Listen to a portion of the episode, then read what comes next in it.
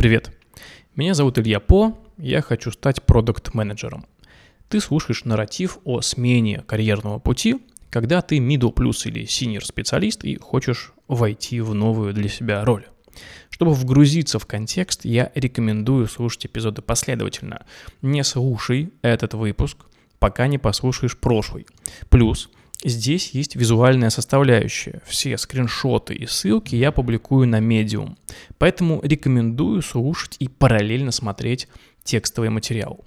То, что сейчас происходит в твоих ушах, это аудиодневник. Без монтажа и правок.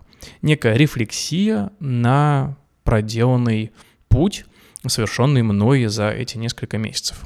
Сегодня мы посмотрим на дорожную карту, и я поделюсь логикой по ее созданию. В январе 23 года я осознал, что нужно менять карьеру.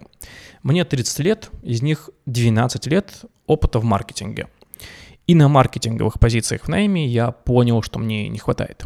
Мне не хватает влияния на сам продукт. Хочется глубже в него погружаться, иметь ответственность за изменения в продукте, и поэтому на новой для себя роли мне хочется взять ответственность за вывод новых продуктов на рынок или их улучшение. Большими мазками, из чего состоял мой путь до этого момента. Момента записи этого отрывка из моего дневника от 8 марта 2023 года. Январь. Саморефлексия. Некий этап исследования. Я посмотрел в Википедии, что вообще это такое значит, саморефлексия, чтобы убедиться, что это точно оно. Так вот, саморефлексия — это обращение внимания человека на самого себя и свое сознание, в частности, на продукты собственной активности, а также какое-либо их переосмысления. В общем, 100% попадания в точку. Это чертовски важный блок, который может помочь понять, что, чем, как, с кем и зачем я хочу сотрудничать. Что я сделал на этом этапе? Первое. Оцифровал некую я-концепцию, но в контексте профессионального трека, ответив на 15 вопросов, которые я прикрепил к материалу на медиум. Это вопросы из серии «Почему мне важна эта цель?» до вопросов «Каких компетенций мне не хватает?». А второе. Обозначил индустрии, в которых мне интересно работать и в которых я разбираюсь. Основная, в которой я хочу развиваться в качестве продукта, это EdTech. Далее те индустрии, которые рассматриваю, но они ниже в приоритете. Это travel и стриминговые сервисы. В январе эти два пункта были основными. Я никуда не тороплюсь, у меня есть возможность делать это вдумчиво и задротисто. Я считаю, что на проработку этих двух пунктов нужно инвестировать время, потому что ответы влияют на то, а что будет в ближайшие несколько лет. И чтобы не просрать эти годы, лучше разобраться на самом старте, а что действительно хочется и нужно делать для того, чтобы жить в кайф и чтобы был импакт для себя и для окружающих. Далее. Февраль. Дорожная карта на месяц. Этап составления бэклога и приоритизации. На Medium есть скриншоты того, как это все выглядит – Дорожная карта в феврале была такой. Первый шаг – составление дорожной карты. Второй шаг – сбор сети знаний. Про это у меня есть целый материал на VC, ссылку тоже прикреплю на Medium. Третий шаг – обновление CV. За месяц оно видоизменилось три раза, актуальную версию также прикрепляю. Четвертый шаг – делаю список компаний, с которыми хочется посотрудничать, и разбиваю таблицу на 13 колонок, которые ты видишь на скрине. Пятый шаг. Готовлю пост на LinkedIn. Шестой шаг. Публикую пост на LinkedIn. Спойлер, был нулевой эффект. Можешь посмотреть на него и написать в комментах, что в нем не так. Седьмой шаг. Делаю 20 откликов на позицию Product Manager. Сделал ровно 20 и получил 3 ответа равно 3 отказа. Восьмой шаг. Участвую в двух-трех мок-интервью в итоге принял участие в двух, и это хорошо прокачивает в подготовке к собеседованию.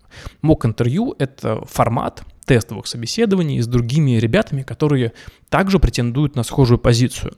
Я это делаю в сообществе Яндекс Family, куда может вступить любой бывший или действующий сотрудник Яндекса. На платформе много полезной активности для нетворка, в том числе и мок-интервью.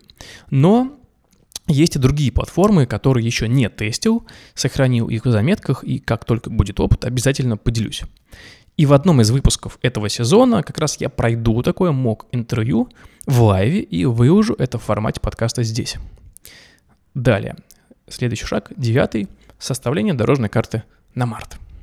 В феврале, помимо того, что я задал вектор, куда нужно двигаться, я много изучал профильного материала, и те материалы, которые получили 5 звезд, я поделюсь ими в статье.